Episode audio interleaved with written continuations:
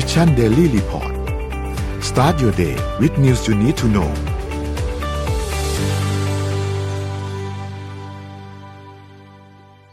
สวัสดีครับยินดีต้อนรับเข้าสู่ Mission Daily Report ประจำวันนี้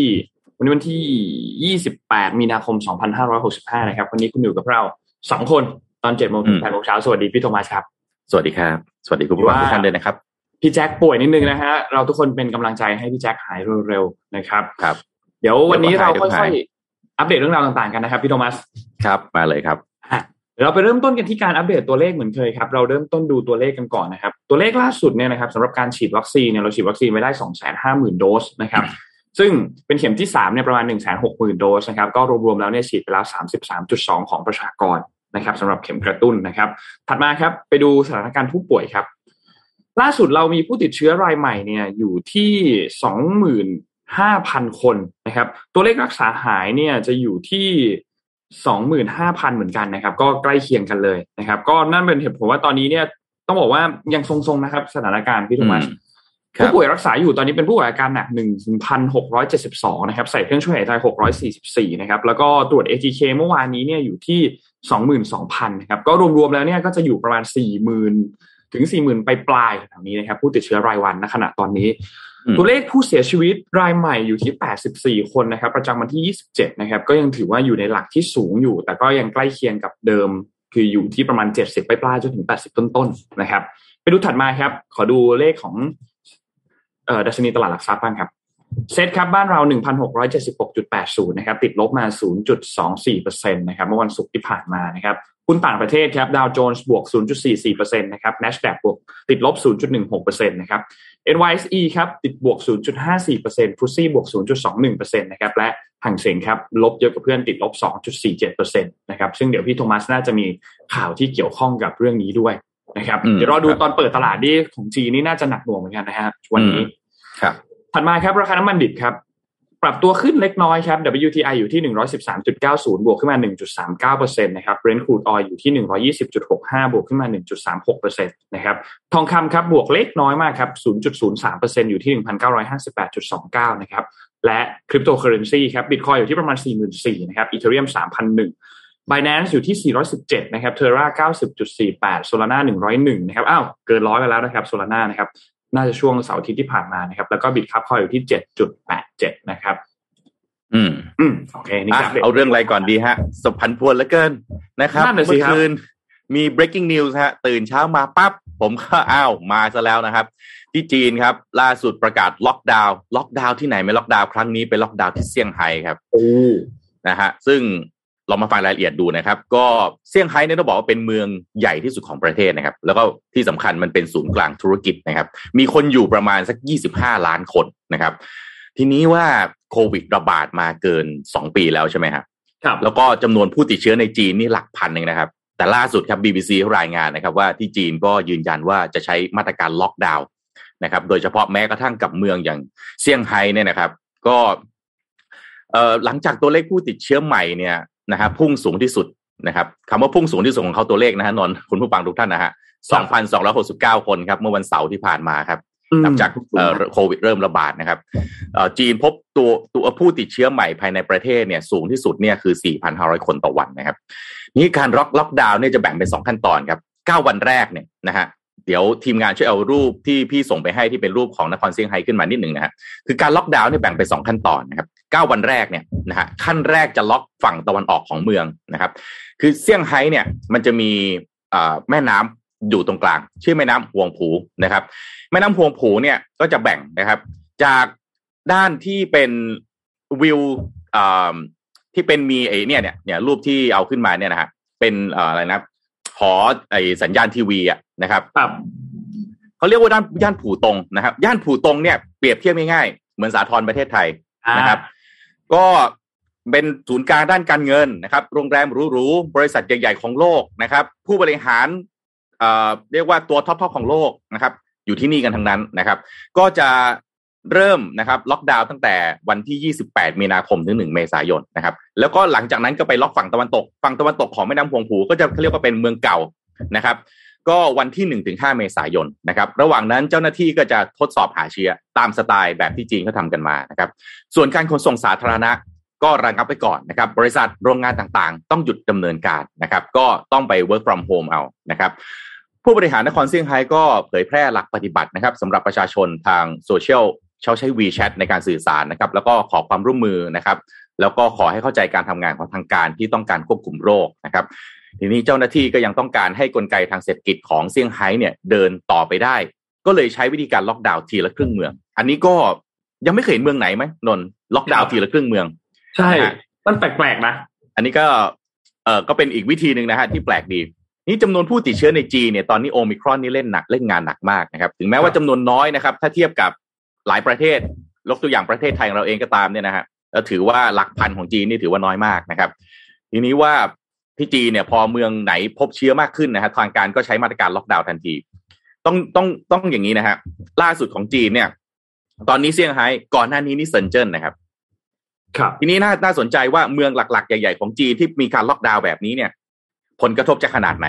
แต่ล็อกดาวน์ครึ่งเมืองก็ยังมีโอกาสเป็นไปได้ไหมที่ผู้คนพูดง่ายๆนะนนสมมุติว่าล็อกดาวน์สาทรใช่ไหมสมมติล็อกดาวน์ฝั่งพระนครถ้าเป็นกรุงเทพบ้านเราล็อกดาวน์ฝั่งนครถึงเขาย้ายออฟฟิศไปอยู่ฝั่งทนได้ไหม ทำงานแป๊บนึงอยู่ฝั่งทนได้หรือเปล่าไม่รู้เสร็จพอล็อกดาวน์ฝั่งทนวิ่งกลับมาทำงานฝั่งพระนครได้ไหมครับก็จะแปลกๆเอานะพี่นะอันนี้ที่จีนก็ทำแบบนี้ครับนะครับก็ก็เป็นอะไรที่น่าสนใจเพราะว่าล็อกดาวน์เซินเจิ้นนี่ก็น่ากลัวแล้วนะฮะล็อกดาวน์เซี่ยงไฮ้เอาคิดฉากทัดต่อไปสมมติล็อกดาวน์ครึ่งเมืองเอาไม่อยู่เขาล็อกดาวน์ทั้งเมืองขึ้นมาเนี่ยโอ้เอาเรื่องเหมือนกันนะแล้วเมืองใหญ่ๆของจีนเนี่ยถ้าล็อกดาวน์ทีเนี่ยมีโอกาสที่เซนติเมนต์นะฮะทางการลงทุนนะฮะตลาดหุ้นก็อาจจะตกใจมากกว่าที่เคยเป็นก็เป็นไปได้นะครับตัวเลขต่างๆน่าจับตาดูหลังจากนี้มันน่าจะส่งผลกระทบในแง่ของซัพพลายของนะครับพี่โทมัสเรื่องของการผลิตเรื่องอะไรต่างๆเซี่ยงไฮ้เนี่ยต้องบอกว่ายังไม่เท่าไหร่นะครับเพราะว่าเซี่ยงไฮ้เนี่ยถ้าคิดง่ายๆเหมือนสาทรนะครับเหมือนสาทรสีลมใช่มันยังทำงานแบบ work from anywhere ได้แล้วที่จีนพวกอินเทอร์เน็ตอะไรต่างๆเขาดีใช่ไหมแต่อย่างล็อกดาวน์เซินเจิ้นนี่มันโรงงานมีเยอะฮะอันนั้นอ่ะของหนักเลยใช่กวางโจวนะฮะเซินเจิ้นจูไห่พวกแถบตะวันออกเฉียงใต้ทางภาคใต้ของจีนเนี่ยล็อกดาวน์ทีนี่หนักฮะแต่ถ้าไปทางภาคเหนือปักกิ่งเซี่ยงไฮ้เนี่ยถ้าล็อกดาวน์เนี่ยส่วนใหญ่มันเป็นเมืองแบบว่าไม่ได้เป็นผู้อุตสาหกรรมหนักนะครับแต่ก็ยังมีเทียนจินนะข้างบนเนี่ยใกล้ๆเซี่ยงไฮ้ปักกิ่งเนี่ยมีเทียนจินด้วยเทียนจินนี่อุตสาหกรรมหนักเยอะเหมือนกันนะเอาจริงๆอยู่ฝั่งตะวันออกอะล็อกดาวน์เมืองไหนหนักทั้งนั้นเอางี้ดีกว่าครับเซี่ยงไฮ้นี่ก็รู้สึกว่าจะเป็นโรงงานของลูกพี่อีลอนมัสก์เหมือนกันหรือเปล่าฮะกิก้าแฟคทอรี่ก็มีนะครับแต่ว่าถ้าเป็นโรงงานพวกออโตเมชั่นจะเยอะออโตเมชันเยอะนะแต่มันก็ล็อกดาวน์มันก็เจอทั้งนั้นแหละฮะถ้าอยู่ฝั่งตะวันออกของจีนเนี่ยหนาวทั้งนั้นนะครับนั่นแหละแล้วว่าตอนนี้หลังจากนี้มันน่าจะต้องรอติดตามสถานการณ์ที่จีนใกล้ชิดมากเพราะว่าอย่างที่เรารู้ว่าจีนมันส่งผลกระทบไม่ใช่แค่เรื่องของซัพพลายแต่ว่าเรื่องของน้ำมันเองก็ส่งผลกระทบเหมือนกันนะครับเพราะว่าตัวทางด้านจีนเนี่ยก็เป็นหนึ่งในประเทศที่นำเข้าพลังงานสูงอันดับต้นๆของโลกเลยนะครับเพราะฉะนั้นการที่มีการล็อกดาวน์กันเกิดขึ้นเนี่ยมันน่าจะส่งผลกระทบต่อราคาน้ำมันอาจจะทำให้ราคาน้ำมันดิ่งลงเพราะว่าความต้องการจากฝั่งของจีนมันน้อยลงหรือเปล่าอันนี้ก็เป็นไปได้เหมือนกันนนพูดถึงเรื่องน้ำมันพอดีพี่ขอต่อเลยแล้วกันดีครับ EU กับสหรัฐอเมริกาครับล่าสุดครับเขาตั้งคณะทำงานลดการพึ่งพาพลังงานจากรัสเซียต้องท้าความแบบนี้เป็นที่รู้กันว่ายุโรปเนี่ยเขาต่อท่อเข้าไปโดยตรงจากรัสเซียเพื่อส่งพลังงานเข้าไปใช่ไหมฮะมี North Stream 2อย่างเงี้ยนะครับทีนี้พอมันมีสงครามแบบนี้เกิดขึ้นนะครับก็เป็นเรื่องของความไม่มั่นคงทางเสรีภาพทางพลังงานของยุโรปนะครับยุโรปเนี่ยก็ต้องซื้อพลังงานทั้งจากฝั่งรัสเซียแล้วก็ฝั่งสหรัฐอเมริกาเองด้วยนะครับทีนี้สหรัฐอเมริกาเนี่ยแล้วก็สหภาพยุโรปล่าสุดนะครับเลยมีการจัดตั้งคณะทำงานนะครับเพื่อที่จะให้ยุโรปเนี่ยลดการพึ่งพาพลังงานจากรัสเซียมีนักวิเคราะห์หลายท่านครับบอกว่าสงครามระหว่างยูเครนและรัสเซียเนี่ยนะครับคือสัญลักษณ์อย่างหนึ่งครับของการสิ้นสุดโลกโลกาภิวัตน์นนทันคำว่าโลกโลกาภิวัตน์ใช่ไหมทันครับถ้าก่อนหน้านี้คำว่าโลกโลกานุวัตน์จำได้ปะทันปะก่อนหน้านั้นนึกไม่ออกแล้วฮะก่อนจะมาเป็นโลกาภิวัตน์เขาใช้คำว่าโลกานุวัตน์ก่อนแล้วก็มีผู้รู้มาบอกว่าโลกานุวัตน์เนี่ยมันความหมายมันไม่ถูกต้องใช้คำว่าโลกาภิวัตน์โลกาภิวัตน์คืออะไรคือเส้นแบ่งเขตแดนเนี่ยมันค่อยๆเบลอมากขึ้นเรื่อยๆโลกเนี่ยมีการค้าขายมีการเชื่อมต่อผู้คนเดินทางกันไปกันมามีการ เศรษฐกิจของแต่ละประเทศเนี่ยมีการพึ่งพากันมากขึ้นมากกว่าเมื่อก่อนนะฮะก่อนจะมาเป็นโลกาภิวัตน์ก่อนจะมีอินเทอร์เน็ตก่อนจะมีการขนส่งทางทะเลทางอากาศเนี่ยแต่ละคนแต่ละประเทศก็คือใช้การพึ่งพาการค้าขายภายในประเทศตัวเองเป็นหลักครับทีนี้พอมันมีการขนส่งทางเรือทางอากาศขยายตัวมากขึ้นมีการต่อเรือมากขึ้นนะฮะเครื่องบินมีประสิทธิภาพมากขึ้นใช่ไหมเทคโนโลยีทางพลังงานเนี่ยมันสูงขึ้นโลกก็เลยมีการเชื่อมต่อมากขึ้นก็เลยเป็นที่มาของโลกาภิวัตน์แต่ตอนนี้ครับถ้าสังเกตนะฮะการความขัดแย้งแล้วก็ขั้วอำนาจที่เกิดขึ้นมากขึ้นเรื่อยๆเนี่ยทำให้แต่ละประเทศแต่ละกลุ่มก้อนแต่ละความเชื่อนะฮะทางการเมืองเนี่ยเริ่มมีการจับกลุ่มมากขึ้นเรื่อยๆแล้วก็ตั้งเหมือนเป็นคลัสเตอร์นะครับกลับมาที่เรื่องของสหรัฐอเมริกาและก็ยุโรปนะครับล่าสุดประธานาธิบดีโจไบเดนนะครับแล้วก็นางเออร์ซูล่าฟอนเดอร์ไลเยนนะครับประธานคณะกรรมาธิการยุโรปนะครับก็ออกมาประกาศความร่วมมือจัดตั้งคณะทำงานเพื่อให้ในอนาคตเนี่ยยุโรปจะลดการพึ่งพาการนำเข้าน้ำมันแล้วก็ก๊าซธรรมชาติจากรัสเซียนะครับโดยในรายงานก็ระบุว่าผู้นำสหรัฐนะครับที่เพิ่งเดินทางไปเยือนกรุงบรัสเซลส์ของเบลเยียมนะครับเพื่อร่วมประชุมกับชาติสมาชิกต่างๆนะครับก็เปิดเผยว่าคณะทำงานดังกล่าวจะมีผู้แทนจากทั้งทำเนียบขาวแล้วก็คณะกรรมาธิการยุโรปเป็นประธานตั้งเป้าว่าจะหาแหล่งก๊าซธรรมชาติเหลวทางเลือกอื่นนะครับแล้วก็ลดความต้องการโดยรวมสำหรับก๊าซธรรมชาตินะครับโดยสหรัฐอเมริกาตั้งเป้าจะดำเนินการจัดหาก๊าซธรรมชาติเหลวให้ได้อย่างน้อย 15,000 ล้านลูกบาศก์เมตรแก่ยุโรปภายในปี 2565คือภายในปีนี้ท่าทีล่าสุดนี้นะครับแสดงให้เห็นถึงจุดยืนนะครับแล้วก็แนวทางของชาติยุโรปในการที่จะเลิกการพึ่งพาพลังงานจากรัสเซียนะครับเพราะว่าต้องการที่จะลงโทษต่อรัฐบาลรัสเซียในการรุกรานยูเครนอย่างไรก็ดีครับแม้ว่าสหรัฐเองจะสั่งห้ามการนำเข้าพลังงานจากรัสเซียมาใช้ในประเทศนะครับแต่ในทางปฏิบัติยังคงเป็นเรื่องยากแล้วก็ท้าทายมากสำหรับชาติยุโรปครับที่จะให้ห้ามการนำเข้าพลังงานจากรัสเซียในขณะนี้ซึ่งต้นทุนพลังงานมันสูงมากๆถ้าคุณไปยกเลิกการนำเข้าจากบางแหล่งเข้าไปอีกต้นทุนในประเทศก็อาจจะยิ่งสูงต้นทุนการผลิตต่างๆในประเทศก็อาจจะยิ่งสูงขึ้นไปอีกทีนี้แผนนี้คือแผนระยะยาวแหละครับแล้วก็ยุโรปเนี่ยก็มีแผนการเปลี่ยนผ่านการใช้พลังงานจากฟอสซิลหรือถ่านหินเนี่ยฮะไปสู่พลังงานสะอาดอยู่ด้วยซึ่งคณะทำงานดังกล่าวเนี่ยครับก็คุยกันว่าเขากำลังผลักดันนะครับที่จะทำให้ยุโรปเนี่ยเร่งเป้าหมายจากเดิมเนี่ยคุยกันไว้ว่าประมาณ2040 2050ที่จะมีลดการปล่อยคาร์บอนให้มันใกล้ศูนย์ที่สุดตอนนี้ตั้งเป้าที่จะทำเรื่องนี้ให้มันใกล้เข้ามามากกว่านี้อีกนะฮะไม่ใช่ว่าหวังดีต่อโลกอันนั้นหวังดีต่อโลกก็อย่างนึงแหละแต่อีกด้านนึงก็คือทำยังไงที่จะลดการพึ่งพารัสเซียทางด้านพลังงานนะครับเพราะว่าก่อนหน้านี้เนี่ยเสริมข้อมูลจุดที่พี่โทมัสพูดนะครับที่บอกว่าโลกในยุคที่เราอยู่ก่อนหน้านี้แป๊บนึงเนี่ยคือโลกของโลกาภิวัตน์เนี่ยคือการที่ทุกคนพึ่งพาอาศัยกันไปหมดเนี่ยนะครับการซื้อขายมันเปิดกว้างมากเนี่ยมันก็เลยทำให้ทุกคนกลับย้อนกลับมาคิดเหมือนกันว่าพอเกิดเหตุการณ์รัสเซียยูเครนเกิดขึ้นแล้วเนี่ยมีการคว่ำบาตรรัสเซียกันเกิดขึ้นจากน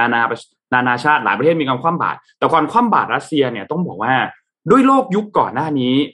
หลายประเทศก็เป็นคู่ค้ากับรัสเซียแม้ว่ารัสเซียจะมีส่วนน้อยมากกับคู่ค้าทั่วโลกนะครับอาจจะอยู่แค่ประมาณสัก 2-3% ของระบบเศรษฐกิจเท่านั้นถ้าเทียบกับสหรัฐเทียบกับจีนที่อยู่ประมาณช่วง20กว่าเปอร์เซ็นต์เนี่ยมันก็ต่างกันค่อนข้างเยอะถูกไหมครับแต่ทีนี้แม้ว่ามันจะเป็นตัวเลขที่มันไม่ได้เยอะมากเนี่ยแต่ถ้าหากว่าเราเป็นคู่ค้าหลักประเทศเราเป็นคู่ค้าหลักของกับรัสเซียเนี่ยแล้วเกิดการคว่ำบาตรกันเกิดขึ้นมาเนี่ยนะครับฝั่งที่เจ็บไม่ใช่แค่รัสเซียอย่างเดียวเราเองก็เจ็บเหมือนกันเพราะจากเดิมที่เรามีซัพพลายที่สามารถนำเข้าจากตรงนี้ได้หรือส่งออกไปที่นี่ได้เนี่ยเราคว่ำบาตรกันไม่สามารถที่จะทำเรื่องนั้นให้มันเกิดขึ้นได้เนี่ยมันก็ส่งผลกระทบค่อนข้างสูงเหมือนกันในเรื่องนี้นะครับเพราะฉะนั้นก็ต้องกลับมาคิดกันอีกทีนึงแล้วว่าในอนาคตเนี่ยเราจะทำแบบนี้กันต่อไปไหมหรือต้องกลับมาพึ่งพาตัวเองกันมากขึ้นนะครับเป็นสิ่งที่พี่นวัดพูดแล้วนนท์คิดว่าอันเนี้ยน่าสนใจว่าหลังจากนี้เนี่ยมันจะเป็นอย่างไรต่อนะครับทีนี้เรื่องของน้ำมันเนี่ยนะครับมีอีกเรื่องนึงครับพี่โทมัสคือเมื่อวันศุกร์ที่ผ่านมาครับมันมีทุกคนรู้จัก Saudi Aramco Saudi Aramco เป็นหนึ่งในบริษัทที่ต้องบอกว่าผลิตน้ำมันรายใหญ่ที่สุดของโลกนะครับแล้วก็เคยเป็นบริษัทที่มีทำรายได้สูงตอนนั้นสูงกว่า Apple ด้วยนะครับซึ่ง Saudi Aramco เนี่ยเกิดไฟไหม้ครับเมื่อวันศุกร์ที่ผ่านมาครับคือมีรายงานที่อันนี้อีกดอกนึงฮะราคาน้ำมันอันนี้สำคัญมากเลยครับเพราะรอยเตอร์เขารายงานเมื่อวันศุกร์ครับเขาบอกว่าทางด้านของ กลุ่มพันธมิตรที่นำโดยซาอุดิอาระเบียซึ่งก็มีการต่อสู้กับทางด้านของกลุ่มกบฏฮูติเนี่ยนะครับเราเห็นข่าวนี้มาสักพักนึงแล้วนะครับก็มีการโจมตีนะครับทางด้านของซาอุดิอารัมโก้นะครับเป็นโรงเก็บน้ำมันพื้นที่บริเวณตรงนั้นก็ทำให้เพลิงไหม้เกิดขึ้นนะครับเยอะมากนะครับในพื้นที่ตรงนั้นแล้วก็ไหม้ท่วมตรงแทงเก็บน้ำมันเนี่ยถึง2แทงนะครับจากรายงานที่ได้รับออกมาเนี่ยไม่มีผู้บาดเจ็บไม่มีผู้เสียชีวิตนะครับแล้วก็มีการแถลงจากทางด้านของกลุ่มพันธมิตรว่าตอนนี้สามารถควบคุมเพลิงได้เรียบร้อยแล้วนะครับอีกฝั่งนึงครับทางด้านของคุณยายาซารีนะครับคนนี้เป็นโฆษกของกลุ่มกบฏฮูติในเยเมนนะครับก็บอกว่าทางกลุ่มเนี่ยได้ยิงขีปนาวุธไปยังโรงงานน้ำมันของอารามโกในเมืองเซด้านะครับตลอดจนใช้โดรนโจมตีโรงกลั่นน้ำมันในอีก2เมืองแล้วก็ยังมีเป้าหมายที่จะไปยังโรงงานอีก2โรงงานในกรุงริยาดด้วยนะครับซึ่งเป็นเมืองหลวงของซาอุดิอาระเบียนะครับซึ่งทันทีที่มีข่าวการโจมตีทางด้านของโรงเก็บน้ำมันตรงนี้เนี่ยก็แน่นอนครับราคาน้ำมันก็ดีตัวพุ่งสูงขึ้นมาทันทีนะครับซึ่งอันนี้มันนอกเหนือจากสถานการณ์ของที่ยูเครนรัสเซียนะครับคนละปัจจัยกันอาจจะมีความเกี่ยวข้องทางอ้อมบ้างแต่ไม่ใช่ทางตรงนะครับก็ทำให้หลังจากนี้เนี่ยความเข้มข้นของเรื่องของพลังงานก็จะยิ่งสูงเข้าไปอีกนะครับเพราะว่าซาอุดิอาระเบียเป็นผู้ส่งออกน้ำมันรายใหญ่ที่สุดของโลกนะครับและการโจมตีอันนี้เนี่ยมันก็ทำให้ผลผลิตจากโรงกลั่นเนี่ยมันลดลงส่วนหนึ่งชั่วคราวด้วยนะครับก็ต้องรอติดตามดูครับพี่โทมัสเรื่องนี้ครับเพราะว่ามันเป็นการโจมตีแบบเป็นมิสไซล์สไตรค์นะครับเพราะว่าเป็นการโจมตีแบบขีปนาวุธนะครับค่อนข้างอันตรายมากเดี๋ยวรอดูวันนี้เลยพรุ่งนี้เนี่ยมาดูกันว่าการเปิดตลาดหุ้นต่างๆเนี่ยมันจะส่งผลกระทบยังไงบ้างเพราะว่ามีสถานการณ์เกิดขึ้นเยอะมากเลยครับครับก็ต้องสิ่งที่น่ากังวลด้วยว่าเรื่องนี้จะขยายผลขนาดไหนด้วยหรือเปล่าหรือจำกัดถ้าจำกัดวงแค่นี้ตลาดการเงินการลงทุนก็จะรับทราบนะฮะแค่นี้แต่ถ้าเกิดว่ามันกลายเป็นความขัดแย้งที่มันขยายวงกว่านี้อันนี้โอ้นึกภาพไม่ออกเลยว่ามันจะซ้ำเติมราคาพลังงานมากแค่ไหนนะครับโอ้ยนนคุณผู้ฟังทุกท่านฮะทำไมโลกเคลื่อนไหวกันฮะวันนี้นะเคลื่อนไหวกันแบบว่าสุดสัปดาห์นะฮะเสาร์อาทิตย์โลกเคลื่อนไหวเยอะมากจริงๆนะครับก็ต้องบอกว่าปัจจุบันนี้เนี่ยความเปลี่ยนแปลงมันเกิดขึ้นรวดเร็วจริงๆนะนนนะครับแล้วก็ถือเป็นเรื่องสำคัญที่เราอาจจะต้องมองข้ามไม่ได้นะครับเรื่องความเปลี่ยนแปลงต่างๆเหล่านี้นะครับก็สำหรับผู้ประกอบการธุรกิจนะครับพี่เองก็ทำธุรกิจเหมือนกันนะฮะขนาดเล็กกลางใหญ่นะครับผู้บริหารองค์กรที่ต้องเตรียมรับมือกับความเปลี่ยนแปลงของโลกนะครับที่จะส่งผลต่อการขับเคลื่อนธุรกิจเพื่อความยั่งยืนในอนาคตนะครับไม่ว่าจะเป็นพฤติกรรมของผู้บริโภคที่กำลังจะเปลี่ยนไปนะครับผู้บริโภค Gen Z นะครับที่กลายเป็นลูกค้าคนสำคัญมากขึ้นเรื่อยๆนะครับหรือแม้กระทั่งการเอา data นะครับมาใช้ในการขับเคลื่อนธุรกิจในยุคดิจิทัลก็มีความสำคัญไม่แพ้กันนะครับก็วันนี้นะฮะสิ่งต่างๆเหล่านี้นะครับLINEประเทศไทยครับเขาก็เห็นถึงความสำคัญนะครับแล้วก็เตรียมจัดงาน Thailand Now and Next นะครับ Preparing for the Changing World นะครับเปิดโลกดิจิทัลยุคใหม่แก่ธุรกิจไทยครั้งใหญ่นะครับมุ่งเตรียมความพร้อมรับมือการเปลี่ยนแปลงของโลกที่ยากต่อการคาดการณ์พบกับผู้เชี่ยวชาญจากองค์กรชั้นนำนะครับที่จะมาแบ่งปันและแนวข้อมูลแล้วก็แนวคิดนะครับในการวางแผนดำเนินธุรกิจให้เท่าทันการเปลี่ยนแปลงของโลกยุคใหม่มาเล่าให้ฟังกันนะครับก็วันนี้เป็นโอกาสดีจริงๆนะครับเราได้รับเกียรติจากคุณศรีสุภาคอารีวณิชกุลนะครับผู้อำนวยการธุรกิจองค์กรLINEประเทศไทยที่จะมาร่วมพูดคุยถึงงาน Thailand Now and Next Preparing for the Changing World ซึ่งจะมีขึ้นในวันที่ 29-30 มีนาคมปี 2565 นี้นะครับว่าภายในงานจะมีอะไรบ้างแล้วก็จะน่าสนใจขนาดไหนบอกเลยว่าผู้ประกอบการไม่ควรพลาดจริงๆนะครับก็สวัสดีครับคุณศรีสุภาคครับสวัสดีครับสวัสดีค่ะสวัสดีค่ะคุณโทมัสสวัสดีค่ะคุณนนท์สวัสดีครับอย่างแรกเลยครับอยากจะถามถึงที่มาของการจัดงาน Thailand Now and Next Preparing for the Changing World ในครั้งนี้ครับว่าLINEประเทศไทยเล็งเห็นความสำคัญในด้านใดของผู้ประกอบการในวันนี้ครับที่ต้องรับมือกับความเสี่ยงของการเปลี่ยนแปลงที่กำลังจะเกิดขึ้นครับค่ะงานที่จะจัดขึ้นในครั้งนี้นะคะก็จะเป็นงานที่เปิดเทรนด์การบริโภคในยุคใหม่ที่กำลังจะเกิดขึ้นนะคะแล้วก็ดำเนินไปในอนาคตค่ะโดยเป็นงานใหญ่นะคะงานแรกของปีนี้ของLINEเลยนะคะจัดขึ้นมาเพื่อทุกภาคธุรกิจของไทยเลยค่ะโดยเราเล็งเห็นความสำคัญนะคะถึงความสำคัญของแบรนด์เนี่ยในการที่จะปรับตัวให้ทันสถานการณ์โลกไม่ว่าจะเป็นวิกฤตโควิด -19 ที่เกิดขึ้นนะคะรวมถึงความท้าทายใหม่ๆนะคะอย่างที่เมื่อกี้คุณโทมัสได้กล่าวเช่นเกิดการล็อกดาวน์ขึ้นนะคะหรือว่าเรื่องราคาน้ำมันที่พุ่งสูงขึ้นนะคะรวมถึงภาวะเงินเฟ้อซึ่งเหตุการณ์เหล่านี้ล้วนแล้วนำไปสู่พฤติกรรมของผู้บริโภคเนี่ยที่เปลี่ยนแปลงไป รวมทั้ง LINE เองค่ะเราอยากเป็นศูนย์กลางนะคะในการรวบรวมข้อมูลจากผู้เชี่ยวชาญหลากหลายแขนงค่ะเพื่อที่จะได้มาอัปเดตให้ทางแบรนด์เนี่ยได้ฟังทั้งในเรื่องพฤติกรรมของผู้บริโภคนะคะโดยเฉพาะกลุ่มคน Gen Z เนี่ยซึ่งเป็นประชากรกลุ่มที่ค่อนข้างใหญ่มากในภูมิภาคอาเซียนนะคะรวมถึงเป็นคนยุคใหม่ค่ะซึ่งจะมีบทบาทสำคัญในอนาคตนะคะนอกจากเรื่องพฤติกรรมผู้บริโภคนะคะเรายังเห็นความสำคัญนะคะของการที่ภาคธุรกิจเนี่ยสามารถนำ data เนี่ยเข้ามาใช้ได้ซึ่งเรามองว่ามันเป็นเทรนด์การตลาดยุคใหม่ที่นักการตลาดควรให้ความสำคัญและไม่ควรพลาดเลยค่ะโหน่าสนใจจริงๆนะครับทีนี้เมื่อเราพูดถึงความเปลี่ยนแปลงในโลกธุรกิจนะครับสิ่งที่ต้องพบเจอแน่ๆนะครับก็คือพฤติกรรมของผู้บริโภคที่กำลังจะเปลี่ยนไปอย่างมากนะครับก็เลยอยากจะทราบว่าการเปลี่ยนแปลงของพฤติกรรมผู้บริโภคในครั้งนี้เนี่ยมีความสำคัญขนาดไหนครับแล้วทำไมผู้ประกอบการครับถึงต้องเร่งทำความเข้าใจเพื่อดำเนินธุรกิจให้เท่าทันการเปลี่ยนแปลงในครั้งนี้ด้วยครับหญิงมองว่าพฤติกรรมผู้บริโภคมีความสำคัญนะคะแล้วก็มีผลต่อความสำเร็จของธุรกิจดังนั้นเนี่ยการที่ทางแบรนด์สามารถศึกษาและเข้าใจพฤติกรรมของผู้บริโภคเนี่ยจะทำให้สามารถเนี่ยสร้างกลยุทธ์ทางการตลาดที่สร้างความพึงพอใจให้แก่ผู้บริโภคได้รวมถึงยังช่วยในการพัฒนานะคะทางตลาดแล้วก็ผลิตภัณฑ์เนี่ยให้ดีขึ้นได้อย่างต่อเนื่องรวมถึงความสามารถในการตอบสนองของธุรกิจที่มากยิ่งขึ้นค่ะดังนั้นเนี่ยงานนี้เราจึงได้รับเกียรตินะคะจาก Ipsos Limited นะคะก็เป็นบริษัทวิจัยตลาดระดับโลกนะคะก็จะมาให้ข้อมูลด้านพฤติกรรมของผู้บริโภคยุคใหม่นะคะโดยเฉพาะกลุ่ม Gen Z เนี่ยซึ่งเป็นกลุ่มที่จะขับเคลื่อนสำคัญภายใต้หัวข้อ The Future of Global Consumption Trend ซึ่งก็จะเป็นข้อมูลสำคัญทางสำหรับภาคธุรกิจนะคะที่ควรจะต้องทำความเข้าใจเกี่ยวความเป็นไปของไม่ว่าจะสังคมตลาดหรือว่าผู้บริโภคที่เปลี่ยนแปลงไปนะคะเพื่อที่จะได้วางแผนดำเนินธุรกิจเนี่ยให้เท่าทันการเปลี่ยนแปลงของโลกยุคใหม่ตามและนอกจากนี้ค่ะก็ยังมีหลายผู้เชี่ยวชาญนะคะจากทาง LINE ไม่ว่าจะเป็น LINE Today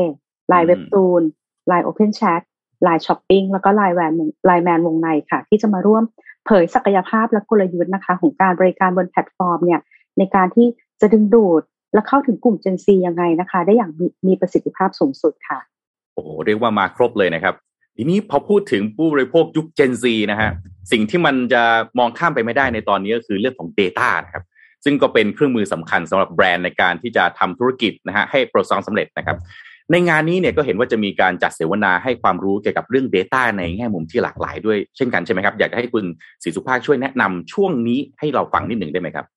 ได้ค่ะคือทางไลน์มองว่าจริงๆแล้วปัจจุบันเนี้ยค่ะ data คือกุญแจสำคัญของนักการตลาดในยุคนี้เลยนะคะที่สามารถจะชี้เป็นชี้ตายได้เลยว่าธุรกิจของคุณเนี่ยจะเติบโตแบบก้าวกระโดดหรือว่าจะโดนคู่แข่งแซงไปดังนั้น data จึงเป็นเครื่องมือสำหรับแบรนด์ในการที่จะดำเนินธุรกิจให้ประสบความสำเร็จได้ค่ะงานเนี้ยค่ะเราก็เลยได้รวบรวมผู้เชี่ยวชาญด้าน data แห่งยุคเลยค่ะมาร่วมเจาะลึกให้ความรู้นะคะโดยหัวข้อแรกค่ะก็จะเป็น data as a driver of business growth นะคะก็ได้รับเกียรติจาก ADA Digital Thailand ค่ะก็เป็นบริษัทเอเจนซี่นะคะผู้เชี่ยวชาญแล้วก็ขับเคลื่อนการทำการตลาดดิจิทัลเนี่ยผ่านการใช้ data นะคะเนื้อหาก็จะเกี่ยวกับบทบาทของการใช้ data ในการทำการตลาดนะคะรวมถึงเครื่องมือเนี่ยที่ใช้ในการวัดผลค่ะแล้วก็จากนี้ก็จะมี section knowing data privacy and security ค่ะทุกคนน่าจะได้ยินว่าเฮ้ยกฎหมาย PDPA นะคะมันกำลังจะออกภายในปีนี้ซึ่งจริงแล้วเป็นหัวข้อที่น่าสนใจมากแล้วก็อยากให้นักการตลาดทุกคนเนี่ยให้ความสำคัญนะคะในเรื่องเหล่านี้ค่ะว่าเอ๊ะข้อมูลแบบไหนนะที่นักการตลาดควรจะคอนเซิร์นในการเก็บข้อมูลหรือว่านำไปใช้นะคะโดยเซสชันนี้ค่ะเราก็ได้รับเกียรติจากผู้เชี่ยวชาญจาก Baker McKenzie ค่ะอีกหนึ่งไฮไลท์เซสชันเลยนะคะก็คือการเสวนาภายใต้หัวข้อ Data Driven Marketing in the New Normal ค่ะก็จากประสบการณ์การใช้งาน Data เพื่อธุรกิจนะคะจากเอเจนซี่ชั้นนำแห่งวงการเลยค่ะไม่ว่าจะเป็น IPG Media Brands นะคะ Data First แล้วก็เดนสึนะคะก็จะมาร่วมพูดคุยกันค่ะเกี่ยวกับโอกาสในการทำธุรกิจโดยใช้ Data นะคะรวมถึงความท้าทายที่เกิดขึ้นและต้องได้พบเจอค่ะก็จะมาเผยเทรนด์การใช้ Data ที่ทางแบรนด์ค่ะควรจะต้องโฟกัสในอนาคตนะคะแล้วก็ที่ขาดไม่ได้เลยค่ะก็จะเป็นการเผยงานบริการด้าน data ค่ะเป็นครั้งแรกของ LINE เลยที่จะมาแนะนำ data solution นะคะเพื่อการบริหารธุรกิจนะคะอย่างเช่น business manager ค่ะเรียกว่ายังน่าตื่นเต้นสมกับเป็น LINE ตามเคยนะครับต้องบอกว่า LINE นี่เป็นพาร์ทเนอร์นะฮะที่บริษัทผมก็เป็นพาร์ทเนอร์กับ LINE มายาวนานนะครับช่วยให้ผมอยู่รอดมาได้ในช่วงยุคโควิดนะครับด้วยความเป็น SME ฮะก็อยากจะเรียนถามครับว่าสุดท้ายเนี่ยนะฮะสำหรับ SME นะครับ วิสาหกิจขนาดกลางขนาดย่อมนะครับมีความท้าทายเหมือนกันนะครับไม่ต้องเหมือนกันอ่ะท้าทายอย่างมากเลยนะฮะที่จะต้องเผชิญหน้ากับเรื่องการเปลี่ยนแปลงในยุคดิจิทัลนะฮะแล้วก็ยุคอนาคตงานในครั้งนี้เนี่ยผู้ประกอบการ SME เนี่ยจะได้เสริมความรู้ติดอาวุธเรื่องใดอย่างไรบ้างครับ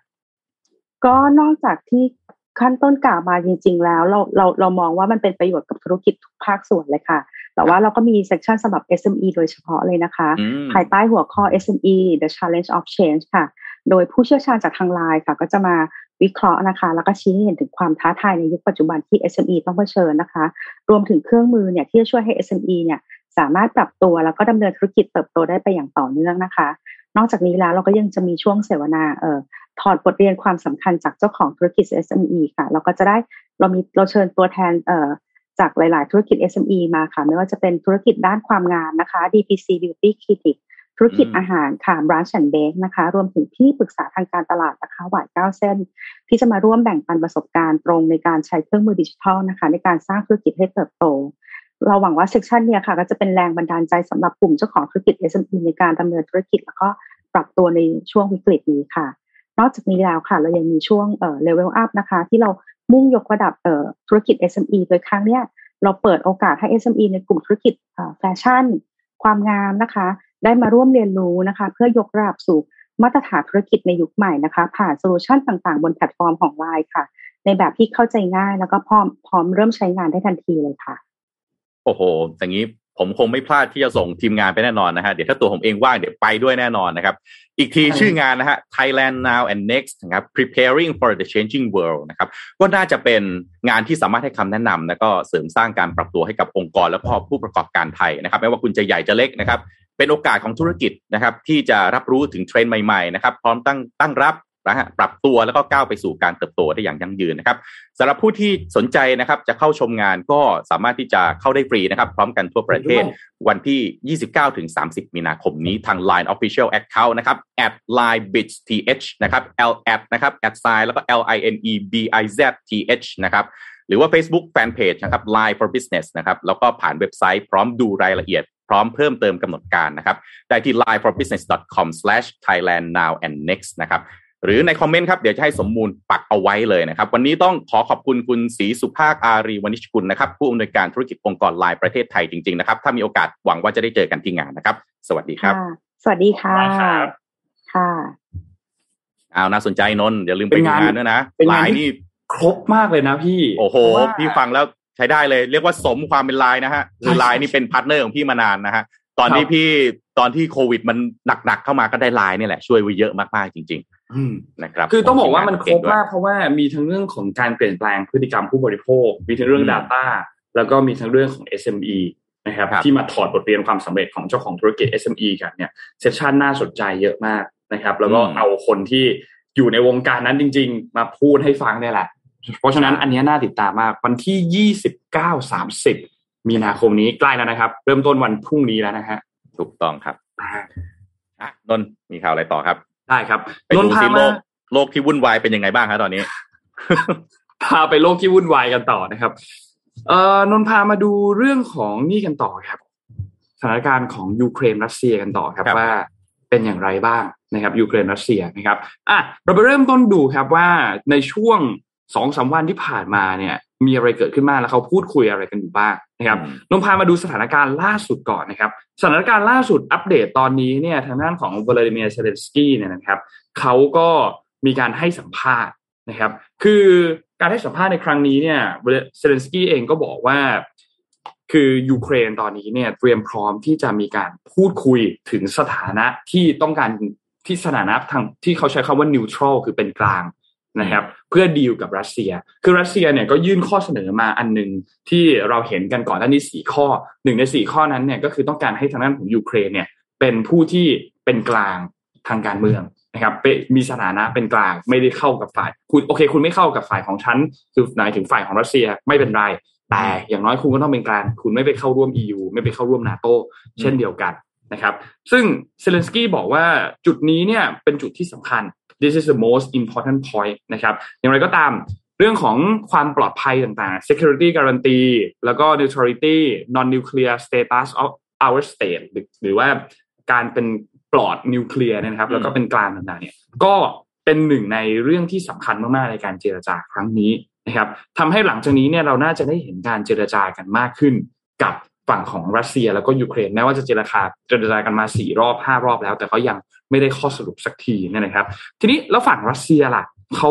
ว่ายังไงบ้างนะครับรัสเซียเนี่ยนะครับล่าสุดที่ผ่านมาเมื่อช่วงเสาร์อาทิตย์ที่ผ่านมาเนี่ยสำนักข่าวต่างประเทศเนี่ยมีการรายงานว่าทางการของรัสเซียเนี่ยออกมาระบุชี้แจงว่าปฏิบัติการทางทหารในเฟสแรกของยูเครนเนี่ยใกล้จะสำเร็จแล้วแล้วก็มุ่งเป้าหลักๆเนี่ยก็คือเรื่องของแคว้นโดเนตสแล้วก็แคว้นลูฮานในภูมิภาคของดอนบาสเนี่ยนะครับพูดง่ายคืออยู่ทางตะวันออกของยูเครนเนี่ยต้องการให้พื้นที่ตรงนี้เนี่ยเป็นอิสระนะครับต้องบอกว่าตอนนี้เนี่ยผ่านมาประมาณกลมๆก็ประมาณเดือนนึงใช่ไหมครับพี่โทมัสแล้วก็ทางรัสเซียเองเนี่ยก็ยังพูดถึงบอกว่าตอนนี้เนี่ยกลุ่มแบ่งแยกดินแดนที่สนับสนุนฝั่งของรัสเซียเนี่ยเข้าไปยึดครองพื้นที่แล้วประมาณ 93% ของแคว้นลูฮันส่วนโดเนสเนี่ยเข้าไปยึดได้ประมาณ 54% นะครับซึ่งก็ต้องบอกว่าอันนี้เนี่ยเป็นยุทธศาสตร์อันแรกสุดที่ทางฝั่งของรัสเซียเนี่ยออกมาประกาศคือประกาศเอกราชให้กับ2พื้นที่ของแคว้นนี้นะครับแล้วก็ค่อยมีการเปิดฉากทำสงครามในวันที่24กุมภาพันธ์เป็นต้นมานะครับซึ่งศักยภาพในการสู้รบของกองทัพยูเครนเนี่ยมันก็ลดลงตามลำดับนะครับทำให้สามารถมุ่งเน้นไปยังเป้าหมายหลักก็คือเรื่องของการปลดปล่อยดอนบาสนะครับทีนี้ทางด้านของวลาดิเมียร์ปูตินเนี่ยเขาก็บอกว่าปฏิบัติการทางทหารเนี่ยเป็นที่ objective หลักอันนึงเลยก็คือลดทอนกำลังทหารของฝั่งของกองทัพยูเครนแล้วก็ชะล้างความเป็นนาซีในยูเครนซึ่งอันนี้ก็เป็นหนึ่งในเรื่องของการอ้างถึงความเป็นธรรมของรัสเซียที่เข้าไปในพื้นที่บริเวณตรงนี้นะครับฝั่งของรัสเซียเองก็ยืนกรานว่ายูเครนต้องรับรองพื้นที่บริเวณแหลมไครเมียนะครับที่ผนวกรวมก็เป็นส่วนหนึ่งของประเทศในปี2014ตอนนั้นนะครับแล้วก็เรื่องของการรับรองสถานะของพื้นที่ของดอนบาสนะครับให้เป็นรัฐเอกราชนะครับเพราะว่าก็มีการต่อสู้กันมาตลอดช่วง8ปีที่ผ่านมานะครับทีนี้หลังจากนี้เนี่ยนะครับพี่โทมัสสิ่งที่เราต้องติดตามอันนึงก็คือเรื่องของการเจรจาเรื่องของ ceasefire ต่างๆคือการเจรจาสันติภาพการเจรจาหยุดยิงว่ามันจะเป็นอย่างไรเพราะว่าพอฟังนักวิเคราะห์หลายๆท่านวิเคราะห์เรื่องนี้กันแล้วเนี่ยวันก่อนก็ได้ฟังทางด้านของคุณอาร์มนะครับรามตั้งนิรันดร์นะครับก็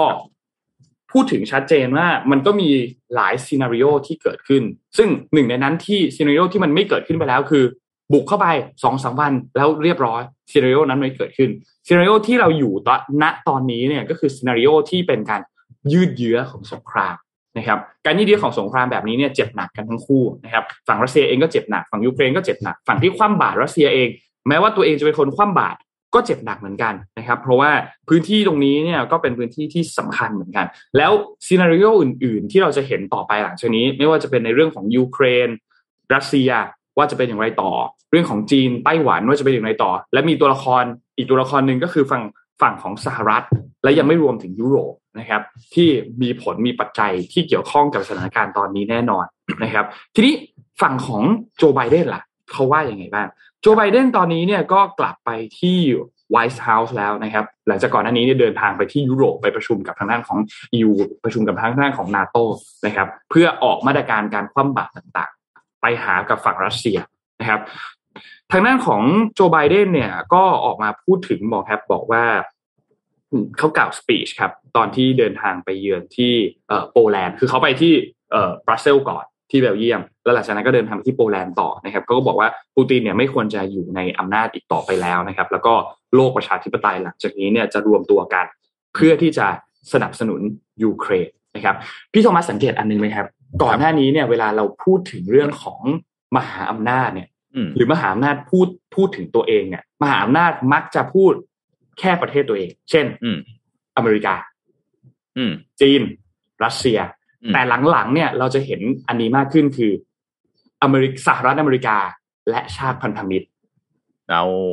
เราจะเห็นอันนี้มากขึ้นและชาติพันธมิตรคือการที่พอมีคำว่าชาติพันธมิตรเกิดขึ้นเนี่ยนะครับคือแน่นอนสหรัฐเองเนี่ยเป็นประเทศที่มีส่วนแบ่งในเรื่องของเศรษฐกิจค่อนข้างเยอะใช่ไหมครับมีบทบาททั้งโลกเป็นผู้นำเป็นมหาอำนาจแต่พอพูดถึงเรื่องพันธมิตรเนี่ยมันจะยิ่งใหญ่เข้าไปอีกครับว่าคือความรู้สึกนนท์เวลามันได้ยินอย่างเงี้ยพี่จะพาให้นึกถึงสมัยสงครามโลกฮะมีฝ่ายอักษะฮะมีฝ่ายพันธมิตรฮะคือฟังแล้วบางทีก็รู้สึกเขาก็เป็นกลุ่มกวนกันดีแต่อีกส่วนหนึ่งรู้สึกไม่ค่อยสบายใจเหมือนกันว่า เวลาเขานำเสนอมุมมองเนี่ยไม่ได้นำเสนอมุมมองเฉพาะชาติตัวเองฮะเขานำเสนอมุมมองในฐานะของตัวเองและชาติพันธมิตรไปด้วยนั่นหมายความว่าสมมุติว่ามีสถานการณ์ A เกิดขึ้นมาปุ๊บแล้วสหรัฐบอกว่าสหรัฐเห็นด้วยกับเรื่องนี้สหรัฐมักจะพูดว่าสหรัฐและชาติพันธมิตรสนับสนุนเรื่องนี้ดูมีความชอบธรรม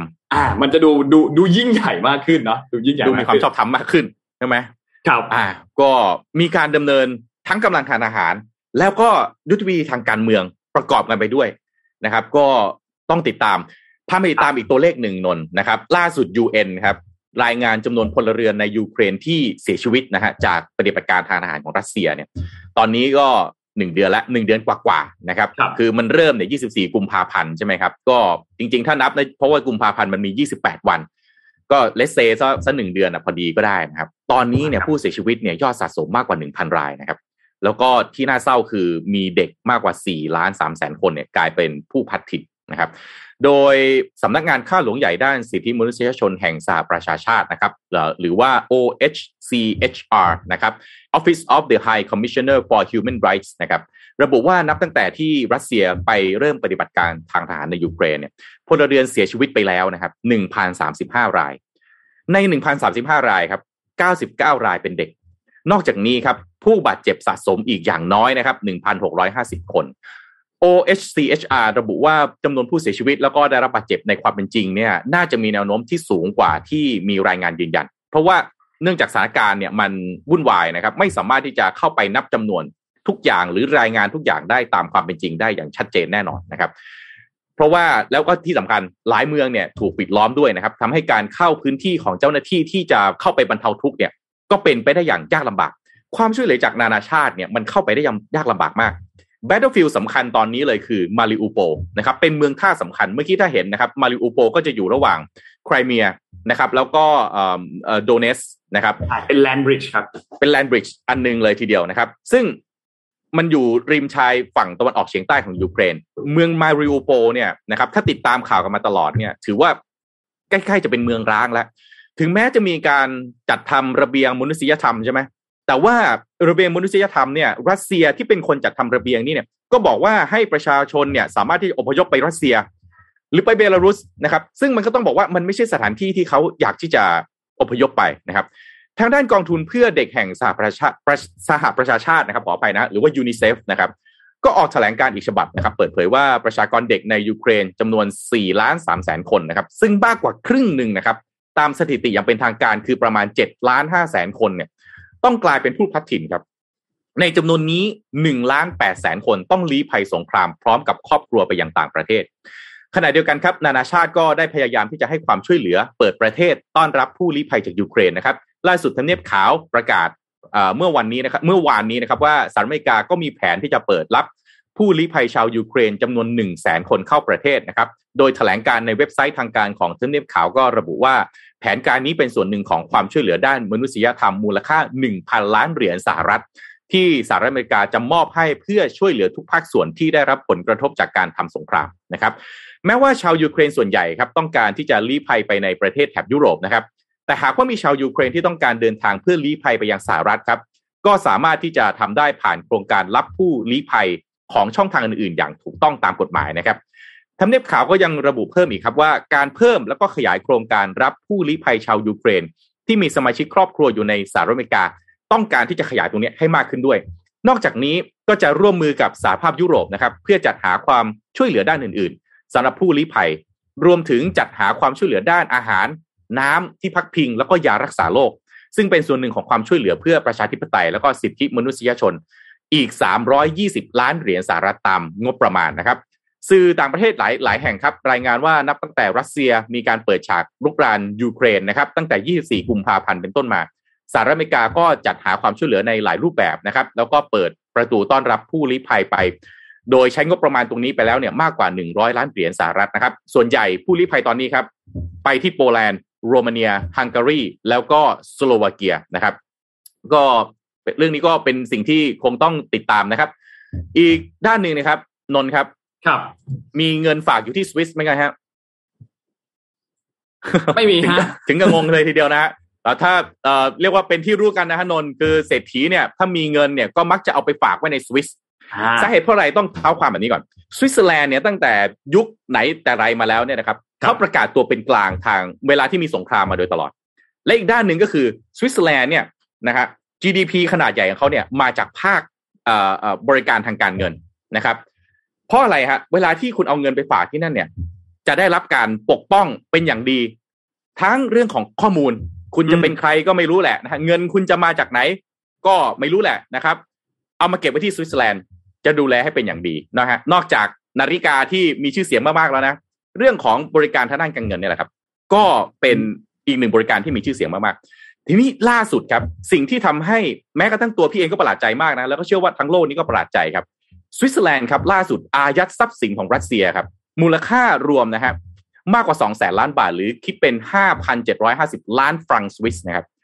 ก็แน่นอนเป็นการร่วมกระแสความบาดรัสเซียนะครับที่บุกโจมตียูเครนนะครับซึ่งต้องบอกว่าประเด็นนี้ครับเป็นการฉีกขนบธรรมเนียมที่สวิตเซอร์แลนด์เคยวางตัวเป็นกลางหรือ neutrality ที่เป็นมายาวนานนะครับสำนักข่าวต่างประเทศเนี่ยรายงานนะครับว่ารัฐบาลสวิตเซอร์แลนด์ครับอายัดนะครับทรัพย์สินเนี่ยมูลค่า 5,750 ล้านฟรังก์สวิสนะครับเพื่อที่จะเป็นส่วนหนึ่งนะครับในการร่วมแซงชั่นนะครับคนที่ออกมาพูดเนี่ยนะครับคือเจ้าหน้าที่อาวุโสของสำนักเลขาธิการกิจการเศรษฐกิจสวิตเซอร์แลนด์นะครับหรือ State Secretariat for Economic Affairs หรือ SECO นะฮะ SECO นะครับชื่อว่า Erwin Bollinger นะครับซึ่งหน่วยงานนี้เนี่ยมีหน้าที่ดำเนินการตามมาตรการคว่ำบาตรนะครับที่เผยในกรุงเบิร์นเมื่อวันพฤหัสนะฮะที่24มีนาคมที่ผ่านมาซึ่งอันนี้ครับนับเป็นครั้งแรกครับที่เซโก้นะครับหรือว่าสำนักเลขาธิการเศรษฐกิจสวิตเซอร์แลนด์เนี่ยออกมาเปิดเผยจำนวนเงินที่อายัดด้วยนะครับคือก่อนหน้านี้เขาอายัดเขาไม่เคยเปิดเผยตัวเลขนะครับเพราะถือว่าเป็นความลับของจะเรียกว่าลูกค้าก็ได้เนาะนะฮะเป็นเพราะว่าเป็นจะคุณมาจากประเทศอะไรไม่รู้ไปลงทุนเอาเงินไปเก็บในสวิตเซอร์แลนด์เนี่ยมันก็ช่วย GDP เขาดีขึ้นก็ถือว่าเป็นลูกค้าแต่นี่เป็นครั้งแรกครับที่เซโก้เปิดเผยจำนวนเงินที่อายัดต่อหน้าต่อสาธารณะนะครับซึ่ง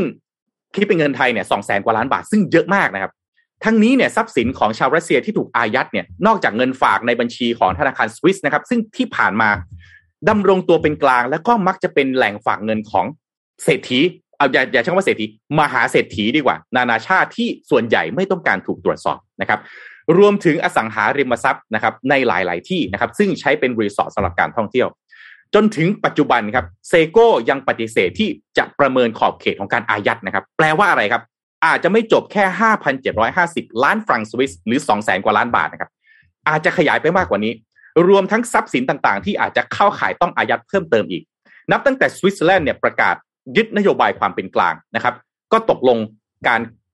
ที่จะเข้าร่วมการคว่ำบาตรรัสเซียกับสหภาพยุโรปครับเพื่อที่จะตอบโต้ปฏิบัติการทางการอาหารของรัสเซียในยูเครนในครั้งนี้นะครับก่อนหน้านี้เนี่ยเมื่อต้นเดือนมีนาคมที่ผ่านมานะครับ CNN ก็รายงานว่าสวิตเซอร์แลนด์กำลังพิจารณาการดำเนินการมาตรการคว่ำบาตรของ EU นั่นคือการอายัดเงินต่างๆนะครับซึ่งต้องบอกว่าไม่มีใครคิดว่าสุดท้ายสวิตเซอร์แลนด์จะตัดสินใจอายัดเงินแบบนี้นะครับแล้วล่าสุดนะฮะไม่ใช่แค่อายัดเงินก็สวิตเซอร์แลนด์ยังปิดน่านฟ้าด้วยครับไม่อนุญาตให้เครื่องบินจากรัสเซียบินผ่านนะครับแล้วก็มีบัญชีดำบุคคลชาวรัสเซียที่ถูกห้ามเข้าประเทศสวิตเซอร์แลนด์อีกด้วยซึ่งแน่นอนรัสเซียก็ต้องตอบโต้นะครับปิดน่านฟ้าเช่นเดียวกันนะครับแต่สวิตเซอร์แลนด์บอกไม่แคร์หรอกปิดก็ปิดไปนะครับก็สวิตเซอร์แลนด์ที่ผ่านมาเนี่ยเขาพยายามที่จะดำรงสถานะเป็นประเทศเป็นกลางนะครับและที่สำคัญเคยเป็นสถานที่จัดประชุมหรือการเจรจาสันติภาพระหว่างประเทศคู่สงครามหลายครั้งมากนะครับนอกจากนี้เนี่ยระบบการธนาคารต่างๆก็ให้ความเป็นส่วนตัวแล้วก็รักษาความลับในระดับสูงนะครับแก่บัญชีของลูกค้าด้วยอันนี้ก็อีกหนึ่งการเปลี่ยนแปลงนะครับนนท์คือพี่ไม่แน่ใจนนท์จะประหลาดใจหรือเปล่าสำหรับพี่ต้องบอกว่าถือว่าประหลาดใจมากสำหรับคนที่เคยเห็นสวิตเซอร์แลนด์เป็นประเทศที่วางตัวเป็นกลางจริงๆไม่ว่าใครจะตีกันนะครับไม่ว่าใครจะมีความขัดแย้งอะไรกันคุณมาที่สวิตเซอร์แลนด์นะฮะคุณจะได้รับการบริการอย่างดีนะครับไม่ได้ตัดสินว่าคุณอยู่ข้างไหนอะไรอย่างไรใช่นะครับเมื่อก่อนพี่ทำธุรกิจเนี่ยนะฮะพี่ก็ฝากเงินไว้สวิตเซอร์แลนด์เนี่ยแหละนะฮะเวลาตอนสมัยอยู่ที่ฝรั่งเศสนะเวลาจะเบิกเงินทีเนี่ยต้องขับรถจากปารีสไปสวิตเซอร์แลนด์บริการดีมากบอกเลยครับธนาคารในสวิตเซอร์แลนด์เนี่ยถือว่าเป็นธนาคารที่เปิดรับทุกชนชาติจริงๆนะครับก็เป็นอีกหนึ่งความเคลื่อนไหวนะนนท์ครับความเคลื่อนไหวที่ยิ่งใหญ่ครับน่าสนใจมากครับหลังจากนี้สุดๆจริงๆรอดูเลยฮะว่าจะเป็นยังไงต่อนะครับ อ๋อพี่โทมัสเมื่อกี้ที่เราพูดถึงเรื่องของข่าวจีนที่เซี่ยงไฮ้กันใช่ไหมครับที่มีการล็อกดาวน์เกิดขึ้นนนไปเช็คข่าวจาก CNBC ก็ Tesla ที่มีโรงงานอยู่ในนั้นเนี่ยอยู่ตรงเซี่ยงไฮ้นี่แหละครับก็เป็นไงฮะก็บอกว่าจะมีการ suspend ครับคือหยุดการผลิตชั่วคราวโอ้โหรถขาดอยู่แล้วนะส่งมอบกันไม่ทันใครจอง Tesla ไว้ในงานมอเตอร์โชว์ครับก็อาจจะติดแล้วฮะชะงักแล้วครับเพราะว่าเขาจะเริ่มต้นหยุดการผลิตเนี่ยตั้งแต่วันนี้ครับก็คือวันจันทร์เนี่ยเป็นต้นไปเพราะว่ามีการล็อกดาวน์กันเกิดขึ้นครับก็ไม่ยังไม่ทราบเหมือนกันว่าจะกลับมาผลิตกันอีกครั้งหนึ่งได้ในเมื่อไหร่นะครับรอติดตามกันดูนะครับต้องพามาดูอีกเรื่องนึงครับของซาอุครับแต่เป็นเกี่ยวข้องกับไทยจำตอนก่อนหน้านี้ที่มีภาพของนายกเดินทางไปที่ซาอุได้ไหมครับมีภาพจับมือกับทางด้านของผู้นำของซาอุด้วยนะครับแล้วก็มีการพูดเรื่องของเป็นการฟื้นความสัมพันธ์ครั้งแรกในรอบ32ปีเรียกว่าอันนี้เนี่ยเป็นหนึ่งในผลงานที่รัฐบาลจะเอามาโปรโมทโครมๆแน่นอนเต็มที่เลยฮะเรื่องนี้เต็มที่แน่นอนครับเป็นยังไงฮะนนท์ก็ต้องให้เครดิตกับทางฝั่งของรัฐบาลนะครับเรื่องนี้เพราะว่าก็เป็นเรื่องที่สำคัญมากคือก่อนหน้า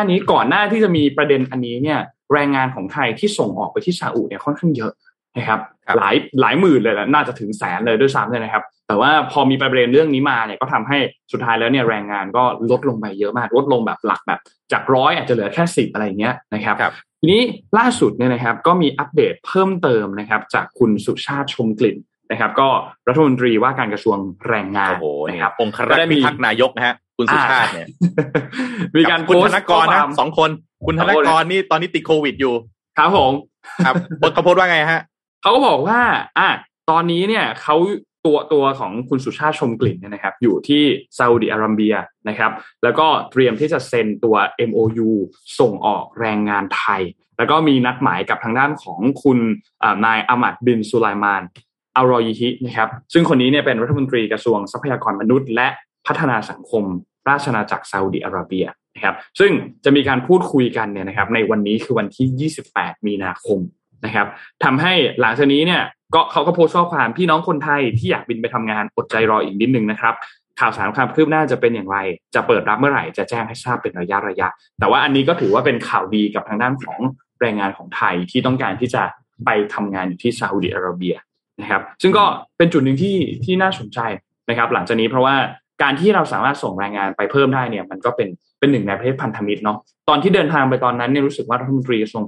พลังงานก็เดินทางไปด้วยเหมือนกันนะครับเพราะว่าซาอุดิอาระเบียก็เป็นหนึ่งในประเทศเป็นไม่ใช่หนึ่งละเป็นอันดับหนึ่งในเรื่องของการส่งออกน้ำมันนะครับก็น่าจะมีประเด็นกันที่พูดคุยกันหลายเรื่องเหมือนกันไม่ใช่เพียงแค่เรื่องของแรงงานไทยอย่างเดียวนะครับก็เป็นข่าวดีครับพี่โทมัสช่วงนี้ข่าวดีมากครับก็เป็นอีกหนึ่งช่องทางในการทำมาหากินนะครับนนทันไหมเมื่อก่อนที่ไปขุดทองซาอุทันคำนี้ปะเคยได้ยินคำนี้แต่ไม่รู้ว่าแบบคอนเทกซ์ของมันคืออะไรย้อนกลับไป30กว่าปีก่อนไงนะฮะ30กว่าปีก่อนเนี่ยซาอุเนี่ยก็เป็นประเทศร่ำรวยมากๆใช่ไหมแล้วเขาก็ต้องใช้แรงงานเพราะว่าประชากรในประเทศเนี่ยเรียกว่าไม่ต้องทำงานไม่ต้องจ่ายภาษีนะครับรัฐบาลเลี้ยงดูเพราะฉะนั้นแรงงานมันขาดแคลนก็ประเทศไทยเราเนี่ยนะครับพี่น้องชาวไทยแล้วก็จะบินไปนะครับไปขุดทองซาอุแล้วก็มีเพลงของคาราบาวฮะซาอุดอนนะอาจจะไม่ทันฟังนะฮะก็ร้องเพลงบอกว่าโอ้จะไปซาอุอ่ะนะครับคือไปเพื่ออะไรไปแล้วมันก็จะเรียกว่าหนีความยากจนนะครับไปขุดทองไปทำงานไปอะไรจึงเป็นที่มาของเรื่องของเพชรซาอุไงนะฮะที่นั่นก็เกิดจากแรงงานไทยนั่นแหละนะครับที่ไปทำงานในซาอุเช่นเดียวกันนะครับอีกเรื่องนึงนนวันนี้เนี่ยเขามีไอ้นี่นะงานออสการ์นะโอ้ใช่ๆๆๆนี่เขากำลังประกาศกันมันเริ่ม 7 โมงนะฮะแต่ว่าเดี๋ยวดูเราให้จบก่อนไม่ต้องรีบเพราะว่าเขาประกาศ3ชั่วโมงฮะคุณผู้ฟังยาวๆกันไปฮะครั้งนี้เนี่ยเป็นครั้งที่94แล้วนะครับก็มีเรื่องคนรู้อะไรบ้างมาไล่กันแบบไวๆนะครับเรื่องคนรู้ของการจัดงานออสการ์ครั้งนี้ซึ่งเป็นการกลับมาจัดแบบเห็นหน้าเห็นตามีผู้คนมีบรรดาเซเลบริตี้ดาราต่างๆเข้ามาร่วมในงานเป็นครั้งแรกในรอบ2ปีใช่ไหมฮะจัดขึ้นเนี่ยนะครับที่โรงละครดอลบี้นครลอสแองเจลิสนะครับก็เขาเริ่มเวลา 20:00 นที่สหรัฐอเมริกาก็เวลาประเทศไทยก็สัก 7:00 นนะครับที่สถานีโทรทัศน์ ABC ของสหรัฐนะครับพิธีกรก็จะมีเรจิน่าฮอลล์นะครับเอมี่ซูเมอร์นะครับแวนด้าไซส์นะครับก็จะทำพิธีก่อนนะครับซึ่งก็ ในออสการ์ไม่มีพิธีกรหลักมา3ปีแล้วนะครับก็โปรดิวเซอร์ก็บอกว่า3สาวนี่แหละนะครับน่าจะสร้างความแตกต่างให้กับการจัดงานนะครับส่วนรายชื่อผู้เชิญรางวัลนี่มาเพียบเลยฮะขออนุญาตไม่อ่านนะครับเพราะเยอะจริงๆนะครับบิลเมอร์เรย์เลดี้กาก้าเควินคอสเนอร์ซามูเอล แอล แจ็คสันนะครับเยอะมากนะครับภาพยนตร์ที่ได้รับการเสนอชื่อเข้าชิงภาพยนตร์สาขาภาพยนตร์ยอดเยี่ยม10เรื่องฮะเบลฟาสต์โคด้าอีกเรื่องนึงน่าจะเชียร์กันเยอะฮะ Don't Look Up ดูกันหรือยังฮะDon't Look Up Don't Look Up นะครับก็อยากจะสัมผัสได้ถึงความเป็นผู้นำลองไปดู Don't Look Up ได้นะครับ Drive My Car นะครับ Dune นี่ก็เป็นเรื่องมีความเป็นการเมืองนะครับการเมืองกับผู้ครองอยู่ในนั้นDune นะ King Richard นะครับอันนี้ไม่ได้ดูนะครับNightmare Alley นะครับ The Power of the Dog นะครับ West Side Story เขาบอกว่ามันมีเซอร์ไพรส์ในออสการ์ปี2022ด้วยนะครับก็หนึ่งในนั้นเนี่ยก็คือเดนิสวิลเลนิเว่นะครับผู้กำกับภาพยนตร์เรื่องดูนซึ่งได้รับการเสนอชื่อเข้าชิงรางวัลมากที่สุดเป็นอันดับ2เนี่ย10สาขารองจาก The Power of the Dog ขอโทษที The Power of Dog เนี่ย12สาขานะครับอันนี้ถือเป็นเซอร์ไพรส์เพราะว่าสาขาที่ดูนเข้าชิงนั้นเนี่ยมีสาขาภาพยนตร์ยอดเยี่ยมด้วยนะครับแต่วิลเลนูเว่กลับไม่ได้รับการเสนอชื่อเข้าชิงสาขาผู้กำกับยอดเยี่ยมนะฮะส่วนนักแสดงนำหญิงยอดเยี่ยมปีนี้เขาบอกว่าโหดเป็นพิเศษครับเพราะว่าไม่มีชื่อตัวเต็งอย่างเลดี้กาก้าจาก House of Gucci นะครับเจนนิเฟอร์ฮัดสันจาก Respect นะครับไคทริโอน่าเบลฟ์จาก Belfast แล้วก็เรนสเวย์จาก The Worst Person in the World นะครับส่วนตัวเต็งครับThe Power of the Dog เป็นภาพยนตร์ที่หลายคนคาดว่าจะคว้ารางวัลออสการ์สาขาภาพยนตร์ยอดเยี่ยมแล้วก็ผู้กำกับยอดเยี่ยมนะครับคือเจนแคมเปียนแต่ก็มีความเป็นไปได้ที่โคด้าจะได้รับรางวัลภาพยนตร์ยอดเยี่ยมเช่นกันนะครับหลังจากที่ภาพยนตร์เรื่องนี้คว้ารางวัลทีมนักแสดงยอดเยี่ยมประเภทภาพยนตร์จาก Guild Award หรือ SAG Award นะครับสำหรับนักแสดงที่เป็นตัวเต็งในงานนี้นะครับก็คือวิลสมิธที่รับบทนำใน King Richard นะครับเจสสิก้าเชสเทนจาก The Eyes of Tammy Faye นะครับทรอยคอตเชอร์จากโคด้าแล้วก็อารีนาเดอโบสจาก The West Side Story ก็ผู้จัดงานครับก็บอกว่าจะใช้เวลาตลอดพิธี3ชั่วโมงจะทำให้ผู้ชมได้รับความบันเทิงมากที่สุดเท่าที่จะเป็นไปได้นะครับก็เดี๋ยวไว้ติดตามดูว่าใครจะได้หรือไม่ได้อย่างไรนะฮะนนเชียร์เรื่องไหนไหมเชียร์ Don't Look Up แหละครับ Don't Look Up นะยังนนเอาจริงนนดูไม่เยอะมากอย่างที่พี่โทมัสพูดมาเนี่ยมีปี Don't Look Up แล้วก็มีDuneที่Duneเนี่ยภาพสวยมากภาพสวยจริงๆภาพสวยแบบภาพสวยเลยถ้าตอนที่ไปดูเนี่ยถ้าคิดว่าถ้าใครได้ไปดู IMAX น่าจะคุ้มมากนนก็ไม่ได้ดู IMAX เหมือนกันดูแบบธรรมดาเพราะตอนแรกก็คิดว่าคงไม่ได้อะไรขนาดนั้นแต่พอแบบเข้าไปดูแบบธรรมดาปุ๊บแล้วโอ้โหภาพสวยมากดีมากอย่างในภาพสวยมากมันมีประเด็นหนึ่งนะนนออสการ์หลังๆเนี่ยมันเป็นเรื่องบันเทิงใช่ไหมแต่ว่าถูกใช้เป็นประเด็นการสื่อสารเรื่องการเมืองมากขึ้นเรื่อยๆทีเนี้ยเวทีครั้งเนี้ยคนก็จับตาดูว่าในประเด็นของยูเครนและก็รัสเซียครับแล้วก็ประเด็นเรื่องของการปกครองแบบประชาธิปไตยแบบสังคมนิยมนะครับหรือการโลกาภิวัตน์ที่มันจะเปลี่ยนแปลงไปเนี่ยจะมีดาราหรือใครครับที่จะออกมาแสดงจุดยืนแน่นอนว่าออสการ์แบบนี้เนี่ยนะครับด้านหนึ่งนะลองคุณไม่หือไม่อือไม่แสดงออกอะไรสิจะเป็นยังไงครับเพราะว่าด้านหนึ่งใหญ่ใช่ถ้าคุณแสดงออกเต็มที่จะเป็นยังไงโอ้โหน่าสนุกไหมเกือบจะบอกน่าสนุกมันไม่เชิงอะน่าติดตามดีกว่าขออภัยจะบอกน่าสนุกมันไม่ใช่อ่ะครับใช่ไหมมันเป็นเรื่องของการแสดงจุดยืนนะฮะถ้าไปดูในอีเวนต์ใหญ่ๆนะอย่างเช่นกีฬาใช่ไหมฮะชัดเจนมากนะฮะแสดงออกเรื่องของการไม่เอาสงครามแล้วก็ส่วนใหญ่ประเทศส่วนใหญ่นะก็คือยืนอยู่ข้างยูเครนทีนี้ถ้าออสการ์ล่ะจะเป็นยังไงคุณจะแสดงออกจุดยืนโนวอร์ไหมหรือถล่มให้ยับหรือยังไงน่าสนใจครับน่าสนใจรอติดตามดูเลยครับเรื่องนี้รอดูตลอดอีก2ประมาณอีก2ชั่วโมงนะตอนนี้ผ่านไปแล้วชั่วโมงนึงใช่ไหมครับใช่ครับประมาณ2ชั่วโมงการประกาศงานนะครับพี่โทมัสครับจำข่าวที่จีนที่มีเครื่องบินตกได้ใช่ไหมฮะเมื่อสัปดาห์ที่แล้วเห็นว่ามีพบกล่องดำกล่องที่2มั้ยพบแล้วครับพบกล่องดำกล่องที่2แล้วนะครับของเครื่องบินโดยสาร China Eastern Airlines นะครับที่ตกในกวางซีนะครับก็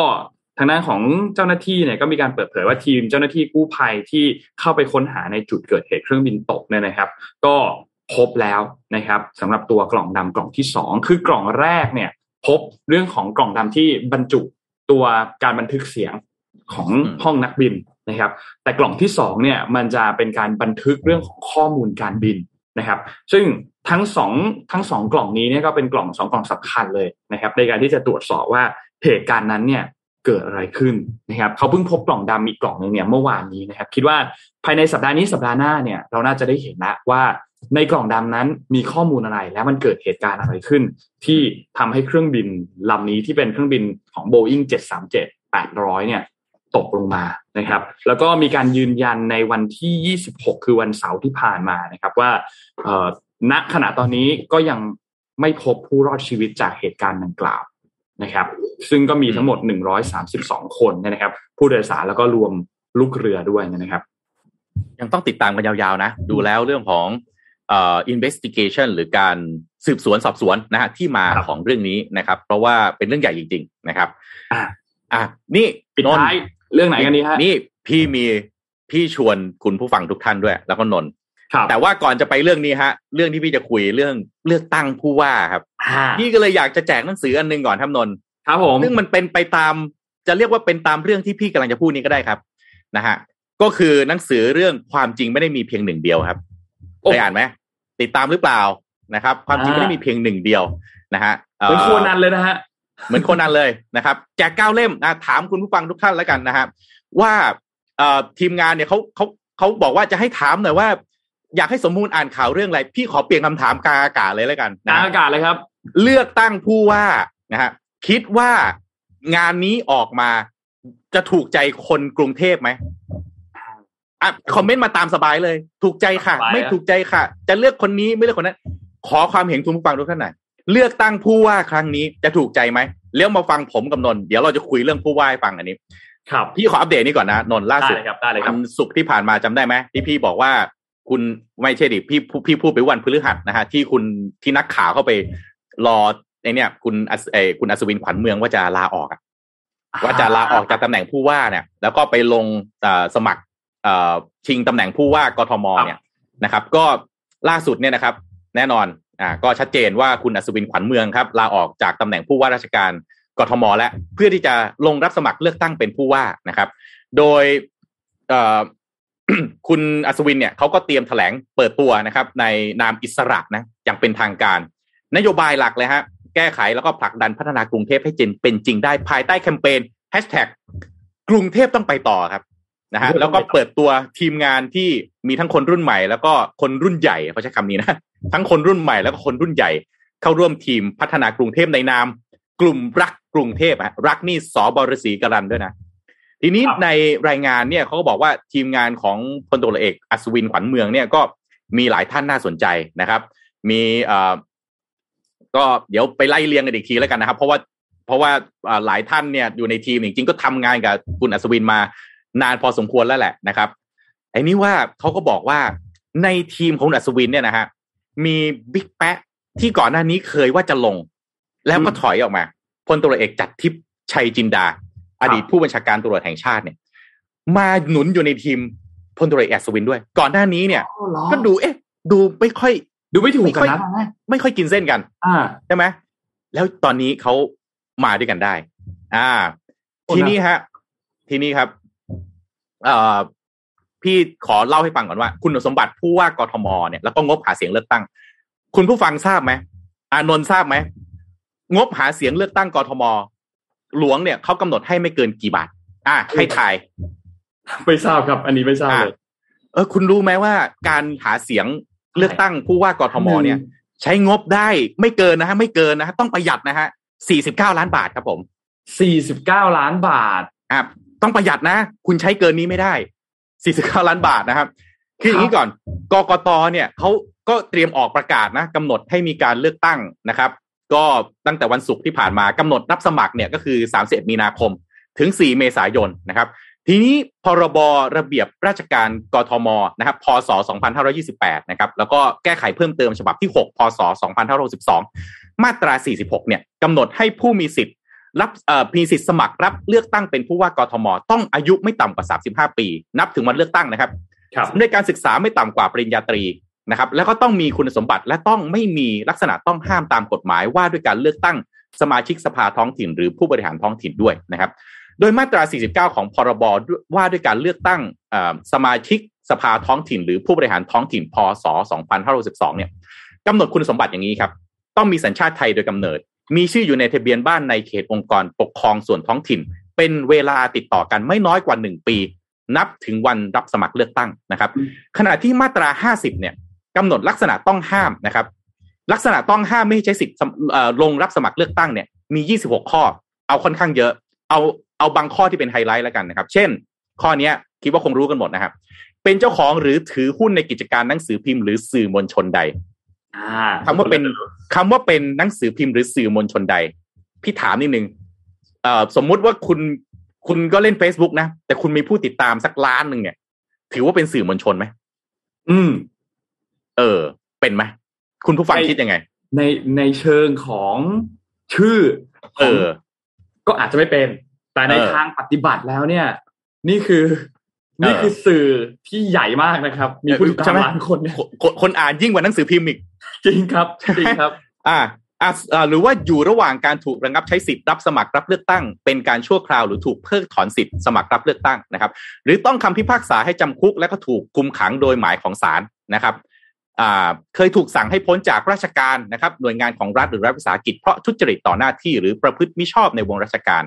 หรือเคยต้องคำพิพากษาอันถึงที่สุดว่ากระทำการทุจริตในการเลือกตั้งเป็นต้นนะครับส่วนเงินค่าใช้จ่ายในการเลือกตั้งของผู้ว่าครับเมื่อกี้พี่บอกไปแล้วเมื่อประกาศให้มีการเลือกตั้งแล้วก็คำนวณค่าใช้จ่ายให้เป็นไปตามระเบียบของกกต.ว่าด้วยการเลือกตั้งสมาชิกสภาท้องถิ่นหรือผู้บริหารท้องถิ่นเนี่ย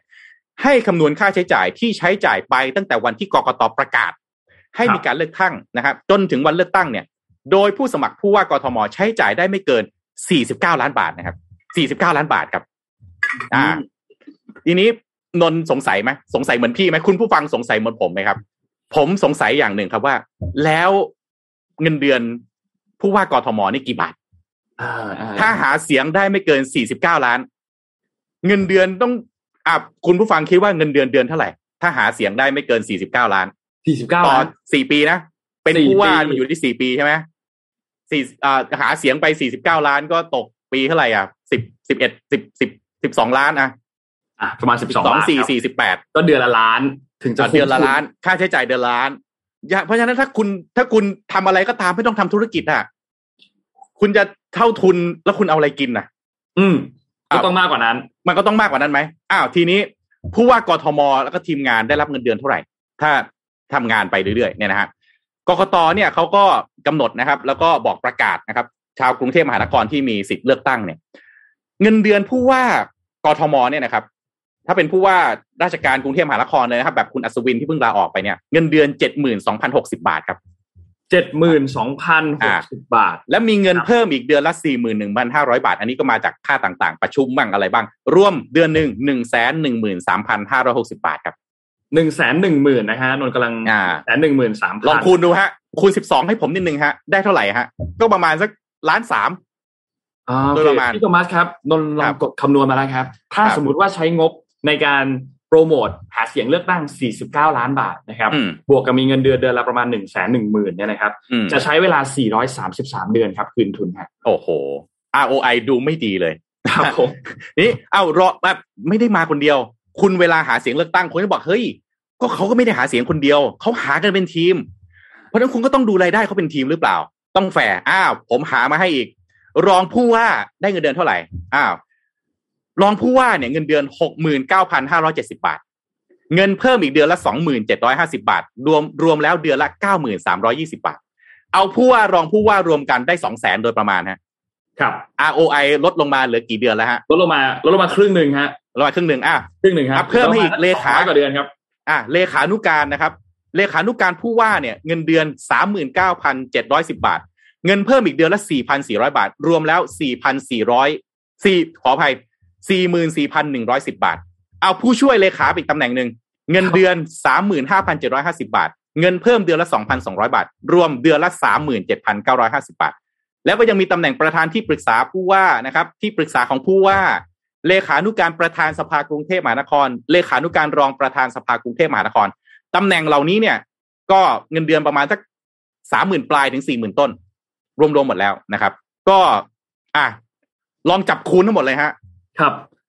บ49ล้านก็คุ้มก็ยังไม่คุ้มทุนอยู่ดีนะครับก็เลยก็เป็นสมการที่บางทีหรือผมความรู้น้อยก็ไม่แน่ใจนะไม่เข้าใจว่าทำไมเขาแย่งกันจังฮะหรือว่าต้องลงทุนอาจจะไม่ได้ใช้เรื่องของไม่ได้ใช้หมดไหมเสียงทั้งหมดหรือเปล่าแบบเขาไม่ได้ใช้หมด9ล้านเป็นตัวเลขแม็กซ์ที่ทางด้านของกฎหมายกำหนดทางด้านของฝั่งของกกต.กำหนดใช่ไหมครับอาจจะนิดเดียวหรือเปล่าอะไรเงี้ยแล้วก็เรื่องนึงครับพี่โทมัสที่เราเห็นก่อนหน้านี้ที่ยังไม่ได้มีการประกาศวันเลือกตั้งออกมาอย่าง Official นะครับแล้วเราเห็นมีผู้สมัครหลายท่านเริ่มขึ้นบิลบอร์ดขึ้นบนตึกขึ้นบนนั้นบนนี้เนี่ยอันนั้นเนี่ยคาดว่าน่าจะยังไม่ได้รวมกับงบการหาเสียง49ล้านนะเลยเพราะว่าทำไปแล้วเพราะว่ายังไม่ได้มีการประกาศเลือกตั้งยังไม่ได้มีการประกาศว่าจะมีการเลือกตั้งกทมณช่วงเวลาตอนนั้นนะครับณช่วงเวลาตอนนั้นซึ่งอันเนี้ยคิดว่าน่าจะเป็นแบบนี้นะเพราะว่าในบิลบอร์ดต่างๆเหล่านั้นเนี่ยก็ไม่ได้มีเขียนเกี่ยวกับผู้ว่านะครับไม่ได้เขียนเกี่ยวกับผู้ว่านะแล้วเขาประกาศทำไมฮะแล้วเขาขึ้นบิลบอร์ดคุณท็อปบิดครับทำไมต้องขึ้นบิลบอร์ดก็อยากให้คนมาใช้บิดครับครับแล้วอย่างนี้ประกาศทำไมฮะนนบอกพี่ทีโปรโมทตัวเองหรือเปล่าฮะโปรโมททำไมครับเป็นดาราหรือเปล่าเดี๋ยวจะหาไปบูลลี่กันนะทีนี้พี่พามาต่ออีกนิดนึงฮะนนงั้นสนใจไหมครับว่างบประมาณของกทมเท่าไหร่ทำไมถึงอยากเข้าไปบริหารจังรักกรุงเทพเดินหน้าแล้วแต่นะฮะทีนี้ในต้องบอกว่างบประมาณรายจ่ายประจำปีของกทมเนี่ยนะครับผมไล่มาตั้งแต่ปี60ให้ฟังแล้วกันนะครับปี60เนี่ยงบประมาณเนี่ย 75,635 ล้านบาทครับนะฮะก็แล้วเขาก็มีงบนู่นนี่นั่นระหว่างปีเพิ่มเติมอีกนิดหน่อยนะครับพอปี61เนี่ยเพิ่มมา 79,047 ล้านบาทนะครับปี63นะฮะ 83,398 ล้านบาทนะครับก็แล้วก็ปี